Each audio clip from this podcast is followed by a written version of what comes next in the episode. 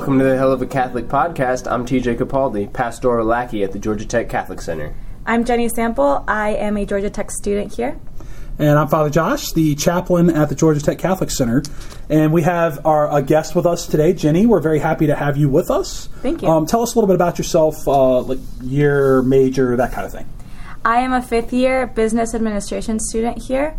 Um, And you're about to graduate, correct? I am. I will graduate in May. Awesome. Congratulations. Thank you. Looking You're forward also you are our inaugural woman. First woman. The Hell of a Catholic podcast. It's like the, Woo! it's like the first woman on the moon, kind of. It is. It's kind of like Except that, it's except better. that we haven't had a woman on the moon. I don't think. Have we? Have I we? don't know. We should look that up. I don't think we have. I have no to it. Well, it's the first woman for the podcast. All right. Well, So- today's uh, podcast will be talking about Holy Thursday. What is it, and uh, you know what? Uh, what do we know about it? What do we not know about it? Any anything like that? Yep. So first things first, what is Holy Thursday? Just like on a really basic level, what is it?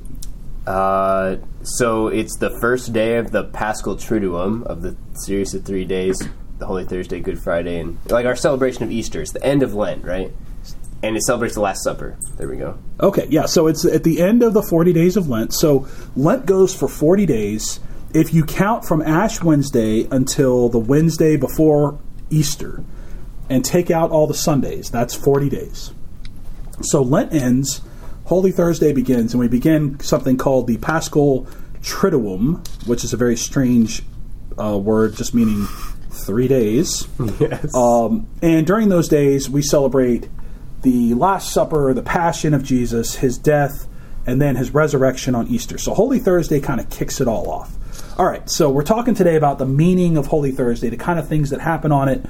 And one of the things that happens on Holy Thursday, everybody knows, well, not everybody, but a lot of people know about the institution of the Eucharist, the washing of the feet, and all the stuff that happens in the evening. But most people have never been to and don't know that Holy Thursday starts with the Chrism Mass. Right? So the Chrism Mass, Really? celebrated with the bishop, um, is supposed to be on Holy Thursday. Now, most dioceses do it on like do it. They do it on like Tuesday, right? Exactly, and then it says it actually says in the missal that if you, if for pastoral reasons you can't, then if you can't do it on Thursday, because the thing is, like Holy Thursday's really busy, and the problem is you want all your priests there. So if you live in a diocese where priests are a long way away, so like in Atlanta where we are, you can have priests that are like three hours away. You come down to this chrism mass from say ten to twelve, and then you got to go back to your parish. Mm-hmm. We have this lunch afterwards. I mean, it, it's just it's not a very kind of Yeah. interesting event if you have to do it like that. So a lot of dioceses move it. Are we going to talk about the Chrism Mass? I think we are. Yeah. Okay, okay. I think the reason why the reason why we do it on Tuesday is because, like Holy Thursday, I'm going to throw this out there. Holy Thursday is a little bit of a controversial day, but Holy Thursday is all about the priesthood Yeah. from like start to finish. It is all about the priesthood. So the Chrism Mass, um, that's the mass where the bishop gathers with all of the priests in the diocese. Ideally, every single priest is there, whether they're concelebrating, whether they're assisting, or whether they're doing whatever. They're all there, and he consecrates the oils that are used during the year at the Chrism Mass. And then this other thing that happens is really important. It's the renewal of our priestly promises. Oh yeah, I remember this. I went to one Chrism Mass and I remember that. I've never been to one. yeah. So the priestly promises that we renew, um, I've actually got them right here. Uh, he asks, beloved sons, so he's addressing the priests.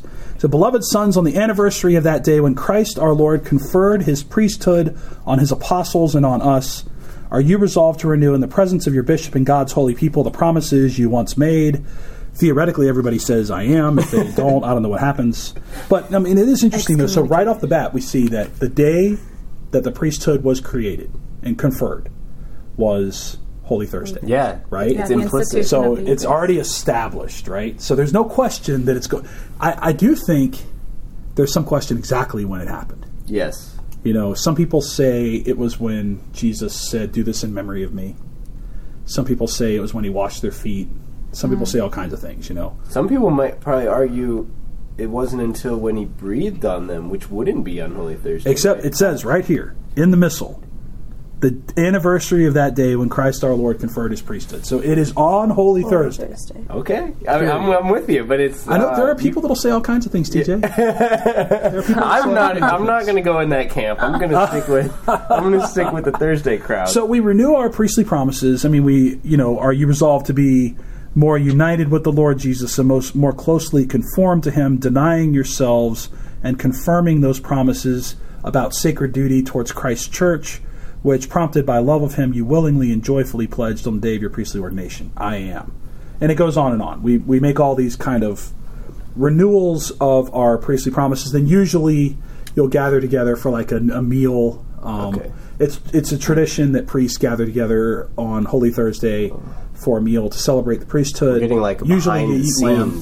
look. Yeah, What's this that? is Nice. You really eat lamb? Yeah, usually you do. Yeah, why Wow. not? Right? That's pretty Uh, cool. You eat lamb, you have a good time, and then uh, uh, later that day you celebrate the Lord's Supper, uh, and all that kind of stuff goes on. So Right.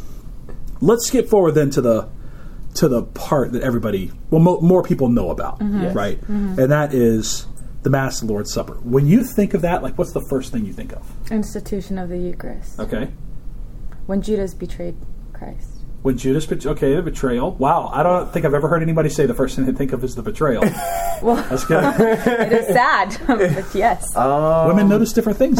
Yes. Um. Wow. Like you mean in the story or in the liturgy? Like in the mat when you? Yeah, I'm thinking more about- the liturgy. Okay. right? Um, I mean, I think of the washing of the feet. Yeah, like because when you think of these, like the Triduum days, you think of like kind of like Ash Wednesday. You think about the fact you get ashes, right? Right. Like on Holy Thursday, you think about what's the like attraction? What's the main attraction? It's And very solemn. yeah, because it's not a it's not a holy day of obligation, but like we, we should. I, I I- I feel like I want to go because it's you know it's Easter and it's, Easter's awesome and uh, but yeah, you think of mainly the washing of the feet is like the thing that's different from another mass. and you know, you get this kind of brief, this brief period where you're not in Lent anymore, but you haven't started the Paschal fast. Like a limbo. So it's like you get these kind of hours between like midnight of Wednesday before Easter until whenever you celebrate uh, the Lord's Supper, which I think we're doing here at seven. Is it seven or eight? I can't remember. We're doing here, I think, at seven o'clock. And uh, so those times in between, like we're talking like full on feast mode for those for those couple of hours, which is really interesting because Wait, really? Oh, absolutely. Are you kidding me? Like we celebrate the priesthood. Priests have this huge meal and this big fraternity thing. Um, oh, absolutely! Wow, I It's this never great, knew that before. Yeah, it's this great moment of joy. Like it's the the celebration of the Passover, and then we start Holy Thursday, which it itself is also quite joyful, right? So it's a normal mass, except for this thing that happens after the homily, the washing of the feet, and then also the the Eucharistic prayer is somewhat different. There's a special Eucharistic prayer that you pray on Holy Thursday and Holy Thursday alone. It's a, a, mo- a modification of the first Eucharistic prayer, Okay. and it's prescribed for Holy Thursday. You have to use it. I think you have to use it. Maybe you, maybe you have some options. I don't know. Um, and then after that, there's this procession to the altar of repose. Right. So- that's that's an interesting thing Yeah. too. What's that about? Because Well, I thought we'd talk about the three, but I think we can talk about that one first. Let's talk about that one first. Um, at the end of Mass, instead of like a final blessing, so after communion, what will happen is the priest, or in your parish, whatever, if you have a priest and deacon, any of the clergy, they go up and gather the Eucharist together and they take all the it, Eucharist Yeah, all of it, all right? of it. Yeah. out of the church or out of the main altar and they put it on this other altar that's been prepared the altar of repose um, and there's this procession with people with candle lights and you go out and you put the eucharist in this tabernacle and then people stay in adoration. Some people you know some people leave and they come back but people are there in adoration not exposition. It's not like that you can see the host but it's just the ciborium tabernacle's open until midnight and then the, then the tabernacle's closed and solemn exposition stops. Mm-hmm. Um, and what that's celebrating is our lord leaving the upper room mm. and going down into the Garden of Gethsemane. Mm. And so we have these hours, right? So if we'll be done at maybe 10. So we have two hours where our Lord is in the garden and we're there with him, um, praying with him. And then at midnight, we close the tabernacle door, and that's a symbol of him coming and being uh, coming and being taken away by Arrested? the guards. Mm-hmm. Yeah. Can I take out a sword at that point and cut somebody's ear off? That, that would not be appropriate here on the Georgia Tech campus. Oh yeah. I apologize. The, the katana. Uh, in fact, I don't, I'm, I'm, I'm pretty sure you're not allowed to have swords on the Georgia Tech Yeah. campus. I think be a there's weapon? rule. well, You get it- arrested it, begs there? The, it leads us to the question of whether uh, the Catholic Center is Georgia Tech property or It is not Georgia Tech property, but So- I'm going to go ahead and enforce the no swords and especially no chopping off ears, which might not be specifically delineated by Georgia Tech, but I'm prepared to write it I- specifically. I suppose I'll, uh, I'll I'll conform out of obedience. we can actually we can put it in our Latin bylaws. I don't know exactly what that would sound like. To not chop people's ears off, but we can work on that. So, while we're talking about altars of repose, before we go back to the other stuff, have any of you ever like? There's a tradition in Rome when I was studying there. There's this tradition where people go and they see the various altars of repose. No, Um, have any of you ever done that? no. No, I've been to Rome. I never even heard of it. Yeah, there are like Rome as well. specific altars set up for it. No, it, I don't think you go to specific churches. It's just that all the churches have these beautiful altars, and because you can just walk from church to church there, Oh, people go and they walk from church to church and see all the different altars. No, I haven't done that. So have you have you have you stayed before? And I've been to Rome. no, no, no. But have you stayed before at the altar repose and just kind of enjoyed that? Mm-hmm. Yeah, Yeah. just meditated. What's your experience? What are you, what are you praying about when you do that? It's really just more of a kind of like a silent refre- reflection, just like focusing on like what Jesus must have endured and just endured mentally as he started preparing for his passion. So just seeing whatever whatever thoughts come to mind, whatever God is trying to speak to you during that time and really opening your heart so you can become more in union to endure the trials and sufferings alongside Christ as he goes, you know, throughout the passion for us. I think you make a I think you make a fantastic point. He's sitting there and he's praying about what's gonna happen. Yeah. Right. He's in And his he agony. knows. That's the thing. right? Like, He's he in his agony. The agony in the garden is happening right then, right? He knows what's going to happen, mm-hmm. and he freely chooses it. Mm-hmm. Right? You will talk about how you handle suffering. it's pretty cool. Especially knowing that he was fully God and fully human.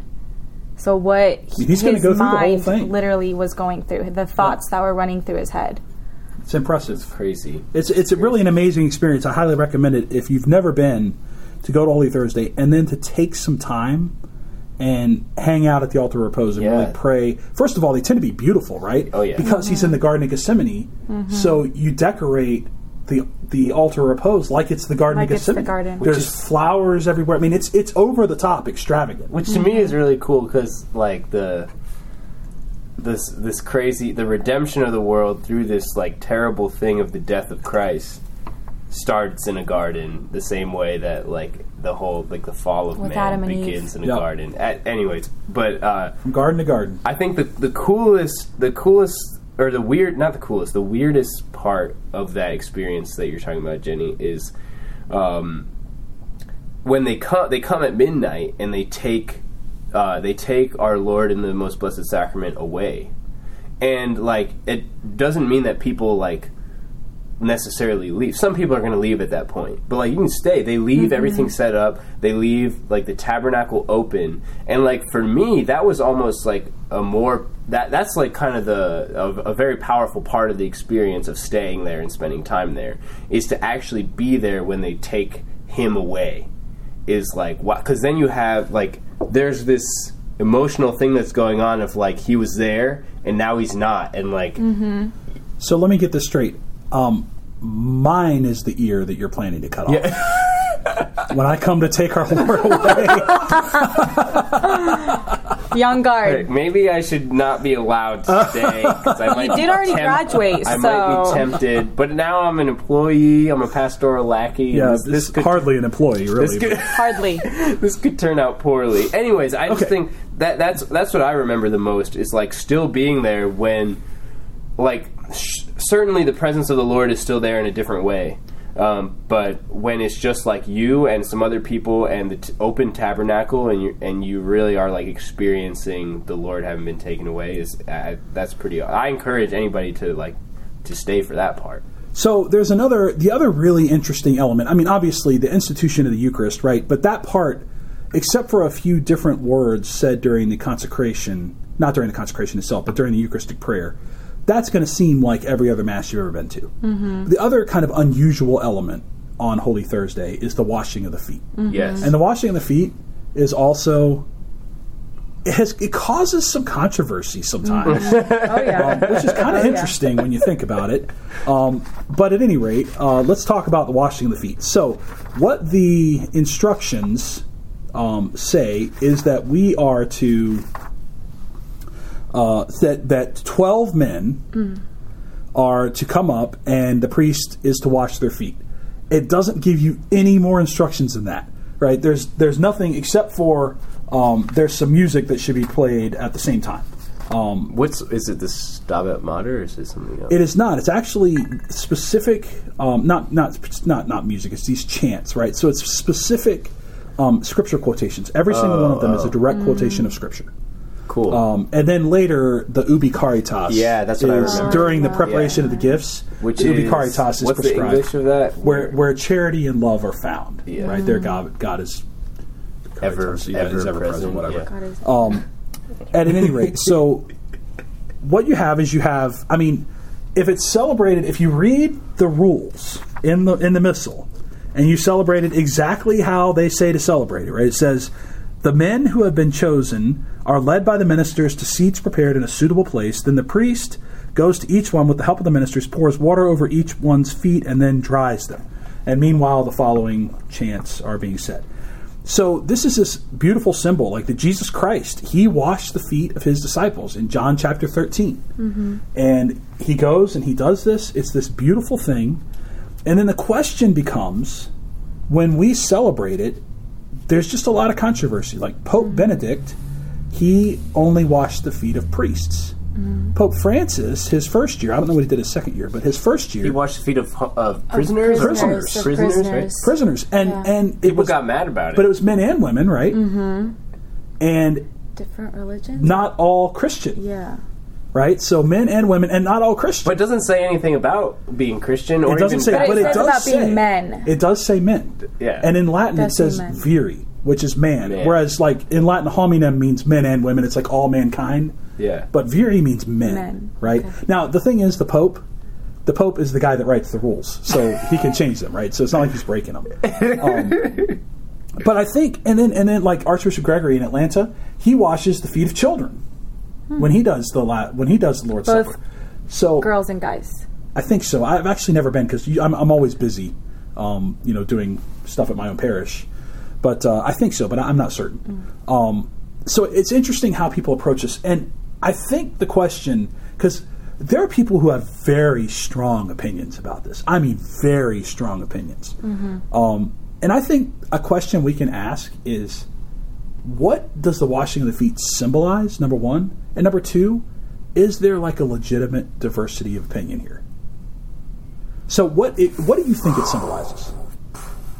Um, I An example for us to follow, or An example specifically, if it's to like an institution of like the priesthood, then an example for the priest to follow. Okay, Yeah. so like Christ left us an example, mm-hmm. I, yeah. Like a physical, tangible example. I, Okay. I'm not sure.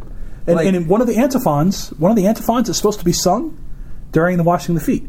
If I, your Lord and Master, have washed your feet, how much more should you wash each other's feet? Mm-hmm. Right? It's like an example thing, right? Yes, but see, I'm I'm the thing that I'm torn about is I've actually never heard before this idea that the washing of the feet could be like the moment when the priesthood is is instituted, right? And that's kind of new to me, so I'm not sure how I feel about I don't. that. I've heard. I've read that from a few theologians. I don't know that that's the church's teaching. I don't know that the church is really taught. It says that he instituted it at the Last Supper, but the washing of the feet is part of the Last Supper. Yeah. Yeah, because the thing that Jesus says in John 13 about the washing of the feet is two things. One is first they like resist him and they say like Peter Peter resists him and says like Lord don't wash my feet because he's like uncomfortable with his master. Yes. Like Yet another subservient. antiphon that's supposed to be read during the washing of the feet. Lord, are you to wash my feet? Jesus said to him in answer, If I do not wash your feet, you will have no share with me.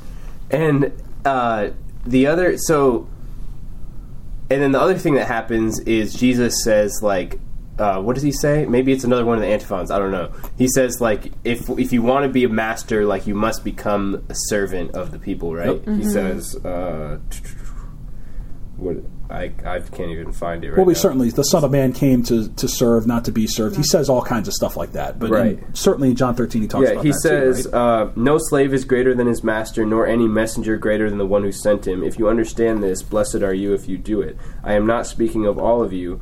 I know those whom I have chosen, but so that the scripture might be fulfilled, the one who ate my f- whoa, this is all right. This is kind of getting off track here. Yeah, it but goes the- crazy. So the question, the question that I would ask is, Holy Thursday. I don't know where the what the tradition of this is, but Holy Thursday is also referred to as Maundy Thursday, and I think Maundy refers to the mandatum, right, the mandate, and there's, I think Father Michael said last year here, there's two mandates, right. Um, one of them is like to go and wash, like Jenny said, like to as an example, go and wash the feet of other people, whatever that means, like literally washing their feet or like figuratively washing their feet. What's I forget what the other mandate is. Is that important? I have no idea. Probably not. Um, I think. Oh, that- do this in memory of me. Yeah. So yeah, yeah, yeah, yeah. the, that's a celebration of the The the Eucharist. right? Yes. Yeah. So, but here's the thing. I, I think one thing we got to keep in mind is like all of Holy Thursday is about the institution of the priesthood and things that priests do. Now, the thing is, the washing of the feet in the in in the Holy Thursday Mass is optional. You do not have to include it. Right? The first thing it says after the homily, where a pastoral reason suggests it, the washing of the feet follows Yeah. right? So there are parishes. I know parishes in the diocese that don't do it precisely because people get all upset about it. Like, should you have men? Should you have women? Is it a symbol of the priesthood? Is it a symbol of service to everyone? I don't know why it can't be all of those things. Actually, Yeah. I think it can be. Mm-hmm. I think if you were to choose to do all men, you're certainly symbolizing priesthood. If somebody chooses to do men and women, I think they're symbolizing the service that we're to pay to one another. Okay. Now, but that said, given the fact that the washing of the feet, which in the early church actually happened outside of Mass, right? That's just a, a thing, thing that people they did, yeah, like a separate ritual, And so it's yeah. brought into. In fact, it wasn't always even in Holy Thursday, right? This is not something that was done in the liturgy of Holy Thursday. That's important to know. Even even seventy years ago, right? So it's in there, and I think it's really important. But if it's put into Holy Thursday, I think Holy Thursday is about the priesthood. I don't think the washing of the feet is intrinsically about the priesthood, but because it's inserted into Holy Thursday, Mm-hmm. I think it's got to be about the priesthood. Can I, in, in view of the fact that this is all leading up to Easter, I think it's really cool to know. I've never thought about this before. That Christ, knowing that he's about to give himself up and die and no longer live on earth as a man, um, it, it makes sense that he would institute the priesthood. It makes sense that this would be like the one of the last things he does before the crucifixion, before the passion.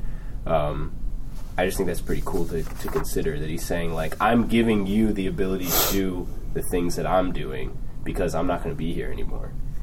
So I will say, kind of as a last point here, um, I know that p- there are lots of folks who get worked up about this, and like I say, I don't think the washing the feet intrinsically means one thing or the other, but it is my opinion, um, and I think it's backed up by a lot, um, that because it's inserted into Holy Thursday, uh, and because the ch- the church does say in the missal that it's supposed to be men, um, at, at least at Georgia Tech, that's what we're going to do.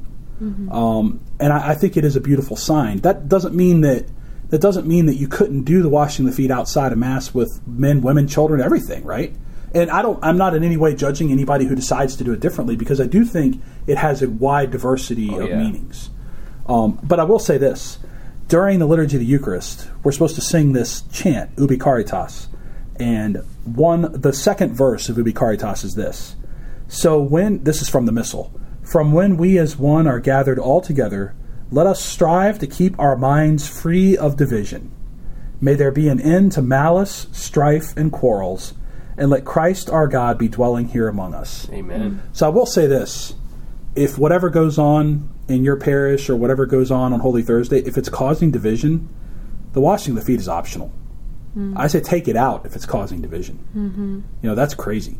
The whole idea of Holy Thursday is that we're brought together in this mysterious in this mysterious sacrament that God has left us, um, and then we we journey with Him all through. uh, all through the Triduum and all through Good Friday, Holy Saturday, into Easter Sunday.